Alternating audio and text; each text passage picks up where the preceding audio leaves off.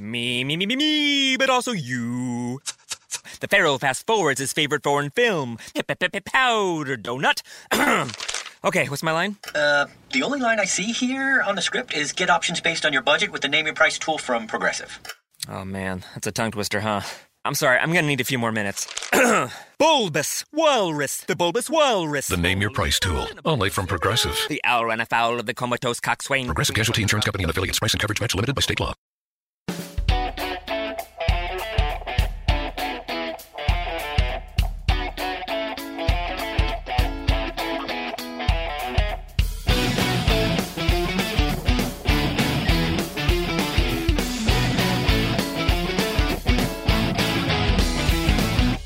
Welcome back, ladies and gentlemen, to Pitch the Podium. This is myself, Soman Arora here. And today to discuss the Austrian, oh, no, Styrian Grand Prix, in fact, I've got Kunal Shah here with me. And Kunal, that was quite a good race in the end. It was, you know, after all the confusion of the hashtag, I'm pretty happy that you know the hashtag was fine. Uh, you know, at the end of the at the end of the race, or you know, uh, even in terms of the results, I think it was pretty pretty okay a race. It wasn't all that boring, and uh, you know, I was asked a couple of hours ago how I would rate the Grand Prix. And I think if you look at the weekend as a whole, I think the Styrian Grand Prix weekend was pretty good. We had a fantastic qualifying session yesterday. And uh, I'll put it this way we've had far more boring races in the past. And, you know, Sunday wasn't necessarily, a, a, you know, a lightning quick, entertaining race, but it, it, was, a, it was not a bad one altogether, Soman. Uh, absolutely. I think we just have been uh, say, say for instance, our expectations have been inflated by the last Austrian Prix that we had last weekend. So this one, although it was fantastic, it may just seem like a little bit dull. But that said, on the whole, there are lots of talking points to discuss. And where do we begin, Kunal? Uh, I think let's start with, the, with our own pitch the podium moment of the day. And mine can't go beyond Ferrari's accident in the very first lap. Um, it's it's just been going from bad to worse for the prancing horses. We came into the season expecting them to have a decent one. Then Austrian Grand Prix, we realize it's going to be a bad one. All of a sudden, we come to the Styrian Grand Prix, and it turns out it's just going to be a proper se- season in the drain as such, because very first lap, Kunal, and both of them are taking each other out. So that's that's the ultimate no-no in the world of motorsport.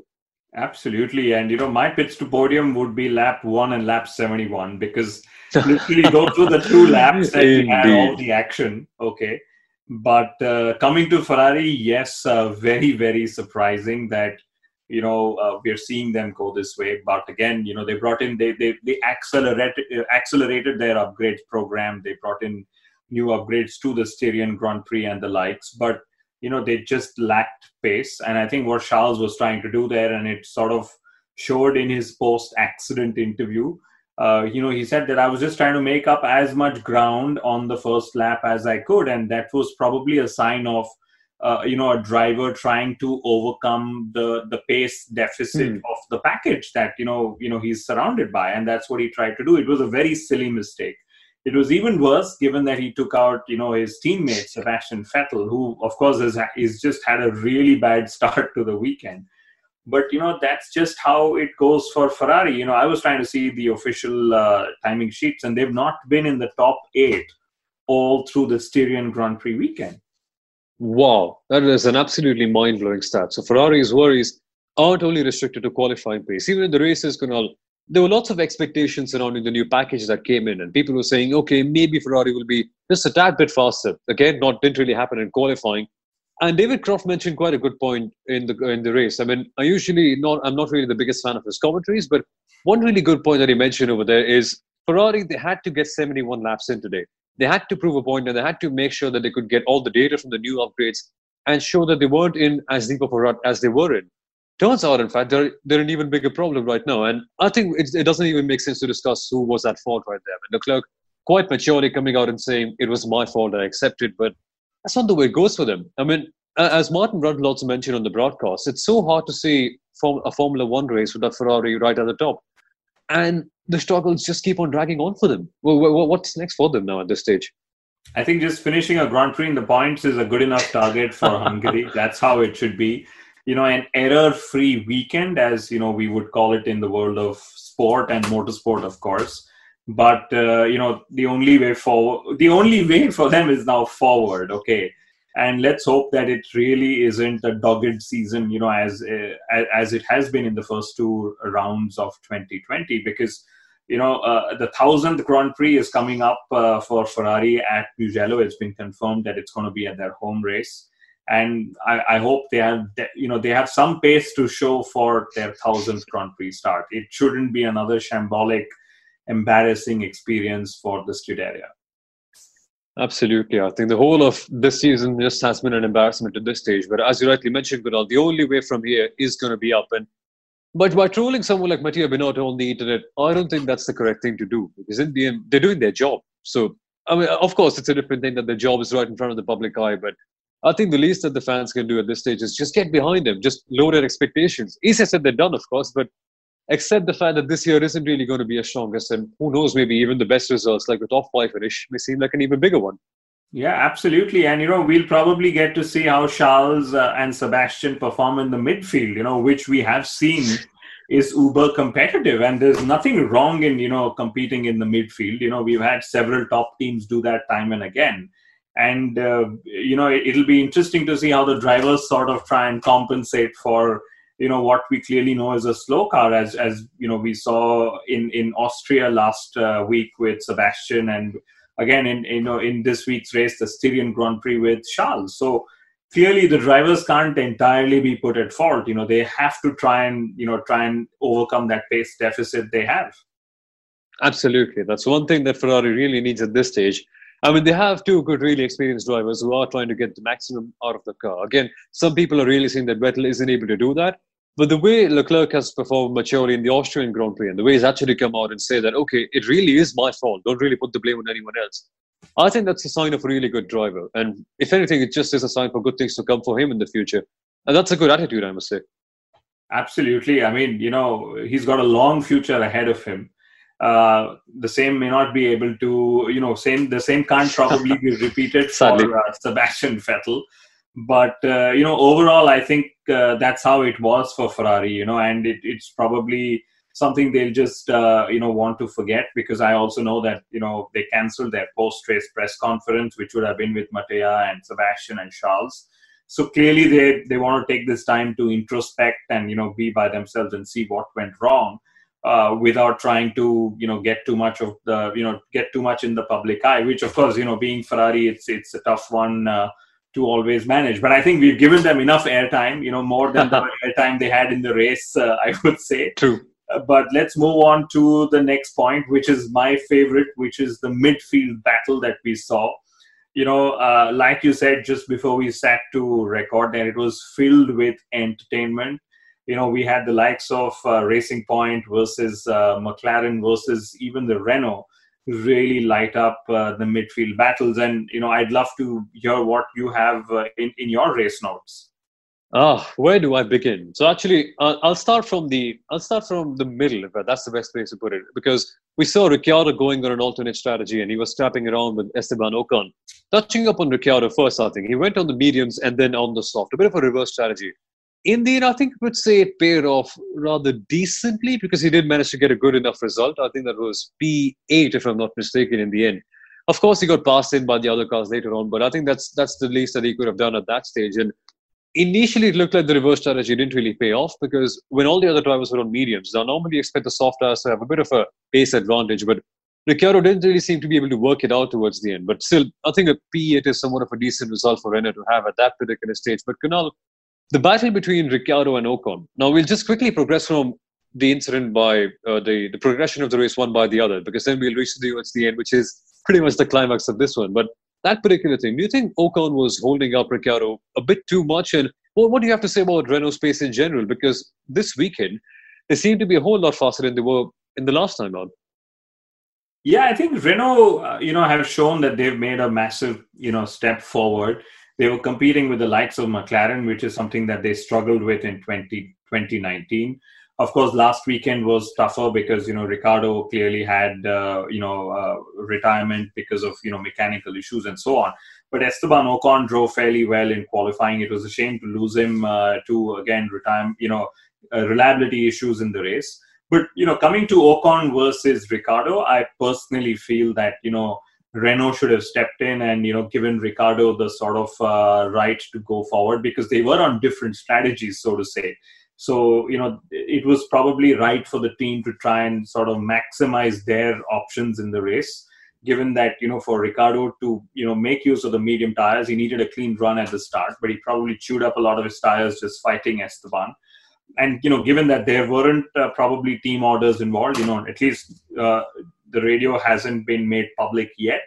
Um, you know esteban was right on you know holding uh, ricciardo as well because esteban is clearly wanting to prove that despite being away for you know 18 odd months he's still got the bite and you know he's got the measure of daniel Ricciardo, regarded as the best in the business and the like. So you know fair play both ends. You know if the team would have intervened and like i said we don't know if they did uh, it would have probably made a bigger difference to them. You know, Ricciardo at the end uh, was just, uh, a, you know, he was he was on the softer tire, which of course went off the cliff much earlier.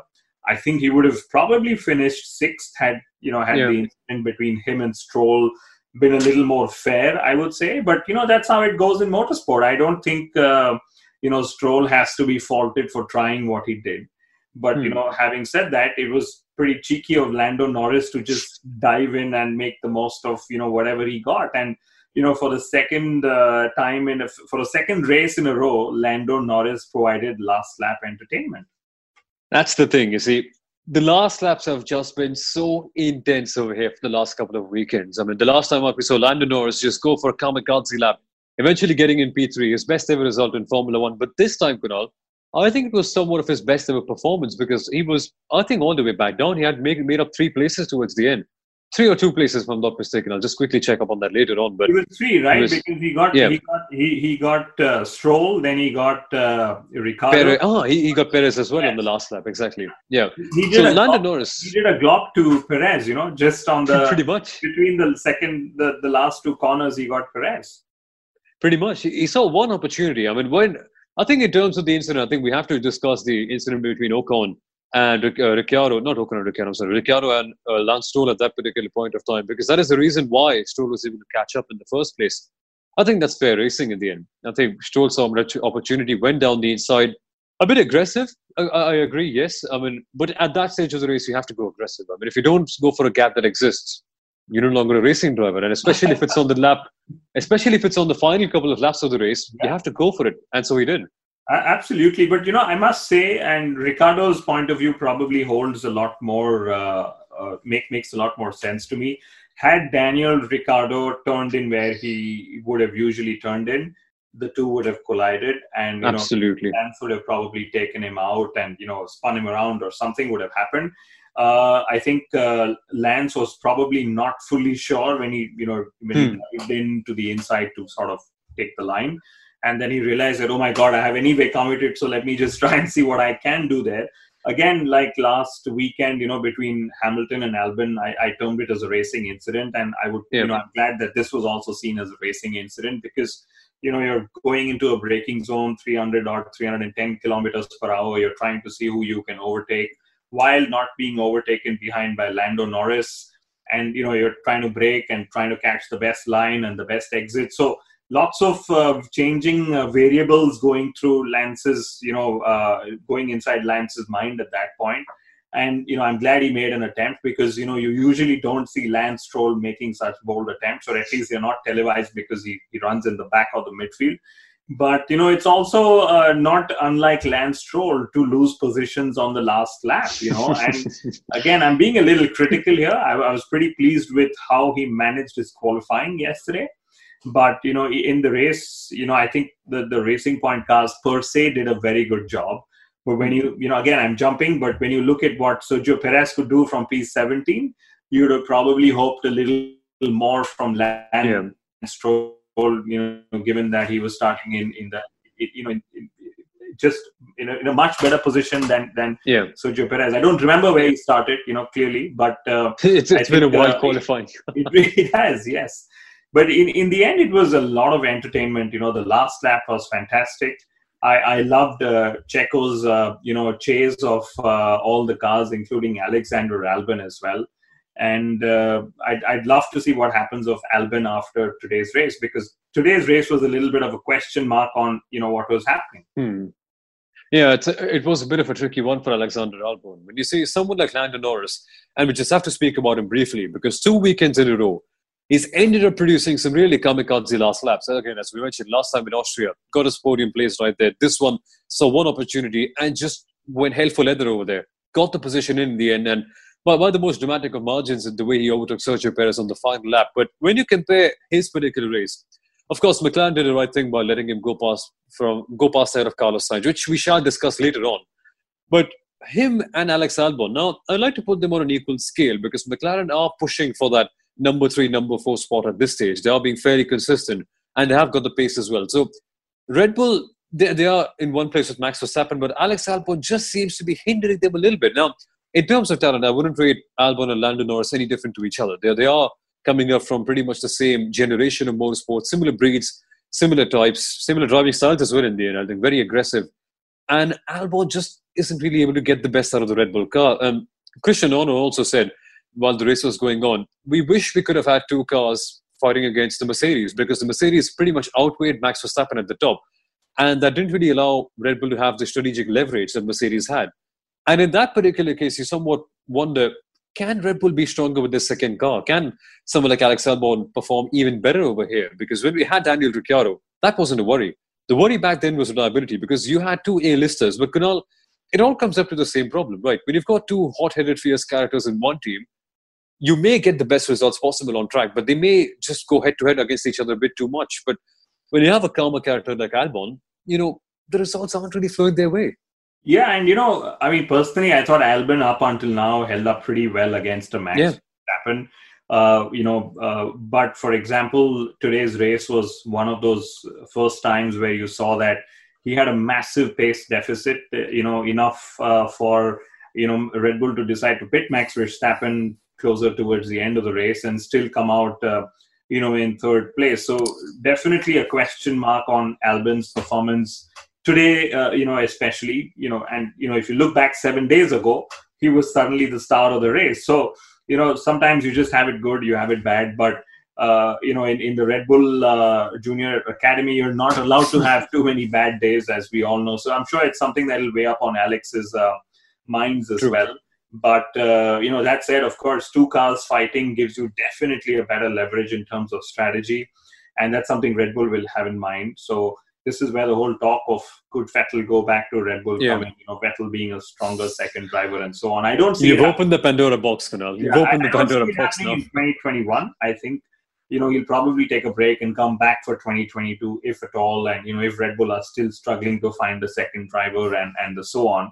But, uh, you know, strategic leverage is extremely important. And, you know, we, we saw uh, at the end that Max ran out of uh, you know tire grip towards the end when yeah, Bottas came exactly. charging. But you know one of the reasons why Red Bull actually tried to pit early was to try and force Mercedes onto an alternate strategy with Lewis Hamilton, and then with the hope that you know a late race safety car or something would come up where they're you know then they're you know definitely able to go make a second stop and get fresher, softer rubber. So had there been a second Red Bull in the reckoning, maybe Mercedes would have acted differently as hmm. well. But uh, you know, at the end of the day, uh, I think we just have to give drivers time to settle down and absolutely and see see how see how 2020 progresses for them. Absolutely, and again, uh, let's let's put it rather simply forward. I mean, if you if you're fighting against someone with guns, you might you might actually have guns yourself because you can't fight against someone with guns with a knife. I mean, you can take all the hope in your heart and you can have all the sort of fiercely forward and determination in your heart, but again, you have a major weapons disadvantage in this case. So you have to cover up for that. And for that, you need the second car fighting. And by no means are drivers not allowed to have bad performances. Certainly, of course, everyone has a bad day in their job. We, we do have a bad day in a job as well. But for Alex Albon, the reason why it's a little bit more under the spotlight is because Red Bull, they need to get the maximum, maximum possible from their limited resources. Now, the resources aren't limited to their budgets at this stage, but their car and they have the disadvantage in terms of their car with Mercedes. Now, for this to happen, someone like Albon needs to step up. So again, the pressure is really on him, but I think we can give him just one bad race in and now. And not, not even we, who are we to judge in the end, but I think something for him to work on in the end. But we must speak about the last lap again, Kunal, because say what you want, we eventually come back to Albon and the Red Bulls because Perez versus Albon, that was one rather intense battle that we saw towards the end. And Sergio Perez, he was running quite a good race. And as you can see in the background back there, he, he at one stage had the McLaren right ahead of him. But in the end, that sort of faded away with the front wing damage. So do you think things could have been somewhat different? And what do you have to comment in general about the way Checo ran his race? I think Checo proved why he was the driver of the day. It was literally a pitch to yeah. podium moment, you know, if we were to think of it. Because I personally think he would have been a bit bummed after qualifying yesterday. You know, we know Lance Stroll is a is is a very good wet weather driver, and he showed his class, you know, in qualifying. And Checo would have just been surprised that he got a Q1 exit. Okay, uh, you know, he blamed tire temperatures and not being able to get his tires in the working window and so on. But that's fine. But today he proved why he's such a brilliant racing car driver. You know, he was able to chase the field without making mistakes. He went up against um, you know the likes of Ricciardo and you know the McLaren drivers, and he was he was really close to even getting Alexander Albon. And had that happened, it would have been a massive statement yeah. for che- Checo Perez to make, saying, "Guys, I'm a midfield driver, but I'm still pulling off all these awesome moves." And you know, of course, by the time he got to Albon, he had eaten up his tires, and you know, then again, it's a Red Bull. It's not hmm. uh, and as easy to overtake a Red Bull compared to the others and the likes. But I think Checo had a fantastic, uh, you know, Sunday. I don't think he, of course, had a great Saturday. And hmm. Checo also proved, in a way, to Lance Stroll how he is still the boss when it comes to racing. Yeah. No, he has to. Lance Stroll, of course, with such an experienced driver like Sergio Perez, who I feel is criminally underrated, it just is a big sign to say someone like Lance Stroll that you have to up your game. But Kunal, the one moment that stood out for me for Sergio Perez in this particular weekend was I think he came back from P17. And when he overtook Lance Stroll, I thought, okay, now the racing points are all together. I think they've settled down at this stage. They've only got enough pace for that. The moment you see, I mean, you blink and you come back, you go from the washroom, you see all of a sudden Checo Perez is fighting for the next position, which is against Alex Albon. And the way Sergio Perez was driving in this particular race, I think it was just incredible to extract that much of performance. Again, yeah, pink Mercedes, say what you want to, but in the end, you have to get that done yourselves. The car, you do have an advantage in terms of the car, but coming back from P17 to get such a good provisional result, because in the end, that front wing damage did cause the major damages towards the end. But, well, I think we should start to look at Sergio Perez a little bit more as a more serious contender for the top slots, I should say. Absolutely, I, I I would rate him as you know probably the driver who's capable of getting seventh place in the drivers' championship. And you know the McLaren boys have you know of course turned out to be a tough cookie for all the right reasons.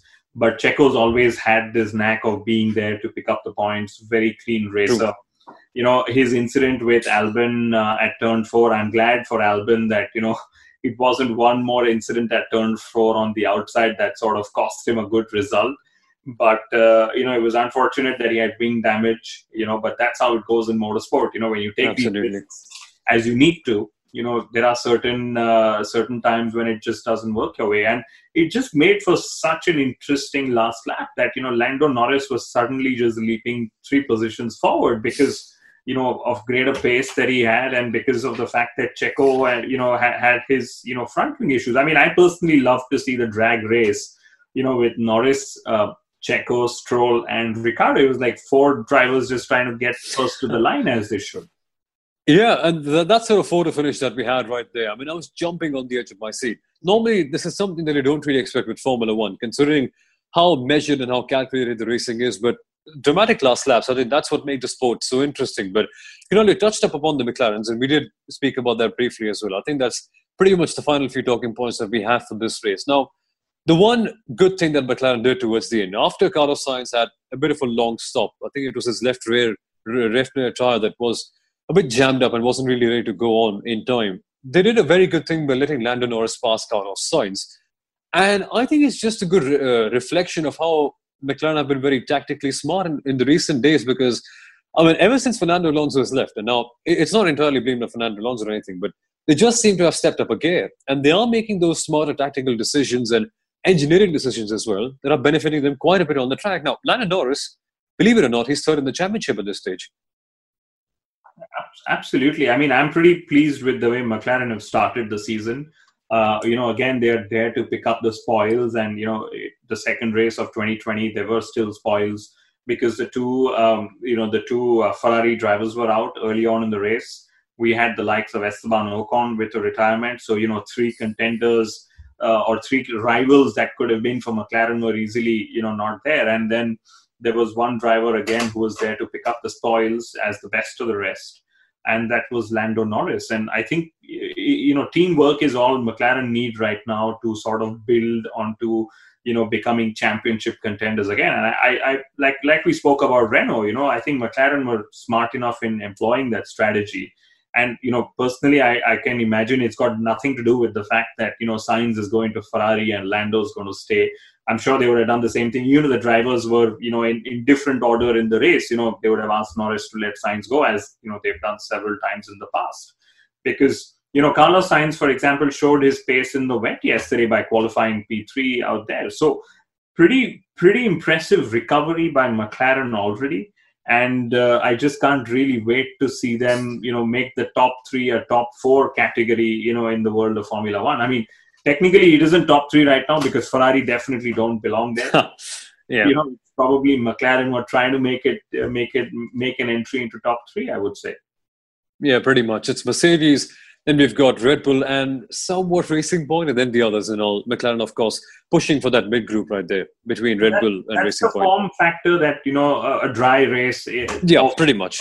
Absolutely. It was the Mercedes is the class of the field, okay, and then as always, Verstappen as the only contending challenger within Red Bull, and then there's everyone else, okay, and yeah. uh, Ferrari's stepped back for reasons we've all known and noticed now but that's pretty much the form factor. And I'm, I'm glad that you know Bottas finished second, and he still has a six points advantage in the drivers' yeah. Let's see what he's able to make out of this, uh, you know, a short season, or you know, no longer, hopefully, a short season. But all, all in all, a, a good uh, couple of uh, weekends in Austria for Formula One, I would say. Yeah, really fantastic. And just before we wrap up, Kunal, one point that we didn't really discuss before the race, but we really have to right now, was George Russell. Now, oh, we all know in the end he had a major first lap incident while he was racing with Kevin Magnussen. But it's such a heartwarming story to see Williams, who were literally three or four seconds behind all the other drivers, I think last season, to come back and qualify and be what nine hundredths of a second out of Q3. Wet conditions, indeed, that does change things up quite a bit. But to see a Williams car back there, it's it's such a heartwarming thing to see. And I think I can excuse George Russell as well because he hasn't really raced side by side with anyone for almost a year at this stage. But what could have been? That's the question for them at this stage. Absolutely. I mean, George Russell is an upcoming talent. It's a matter of only when you know he'll get into a faster car. Uh, it seems like he might have to be content with a third season at Williams, and if Williams is you know sort of continuing their rate of development, it might not be a bad idea altogether. But that said, even Nicholas Latifi in the wet, hmm. you know, his first wet qualifying session yesterday, he did a fairly decent job as well. So all in all, the youngsters in Formula One are doing fantastically well. Just as you know, a forty-year-old is going to join in 2021 as well. Yeah, absolutely, and it, has been actually quite a fun weekend overall. But Kunal, thank you so much for joining us as always here at Pitch the Podium, folks. I hope you enjoyed this particular race debrief. If you did, don't forget to like the video and leave a comment behind about what your thoughts were on the race. And also, if you really liked it, share it with your friends and family members and your fellow Formula One fans. We know that you've always got your Formula One community right behind you. So let your thoughts be known over there. And once again, Kunal, I have to say, uh, it was really fun to have you over here on Pitch the Podium, as always. And I think there was another fun chat that we had here. Likewise, it's a lot of fun, and I'm also glad we sort of simulcast this with the Inside Line F1 podcast. I haven't formally Absolutely. you on the podcast, but you've been there several episodes now, and I, I already have heard from listeners saying they love this form of content. So Ah. I'm pretty sure we're going to see all of you, and I'll see you, Soman, at a video, you know, in, in the next few days. Uh, but absolutely. Once again, folks, have a great time and see you once again on Pitch the Podium and also the Inside NFL podcast. See you, folks. Bye bye. Bye bye.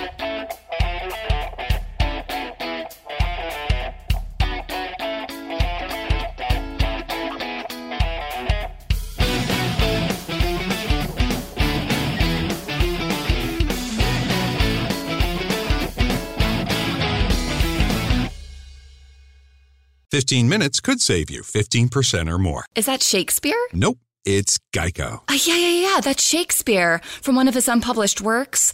Oh, it be not for awakening. Nay, giveth thou the berries. for 15 minutes could save you 15% or more.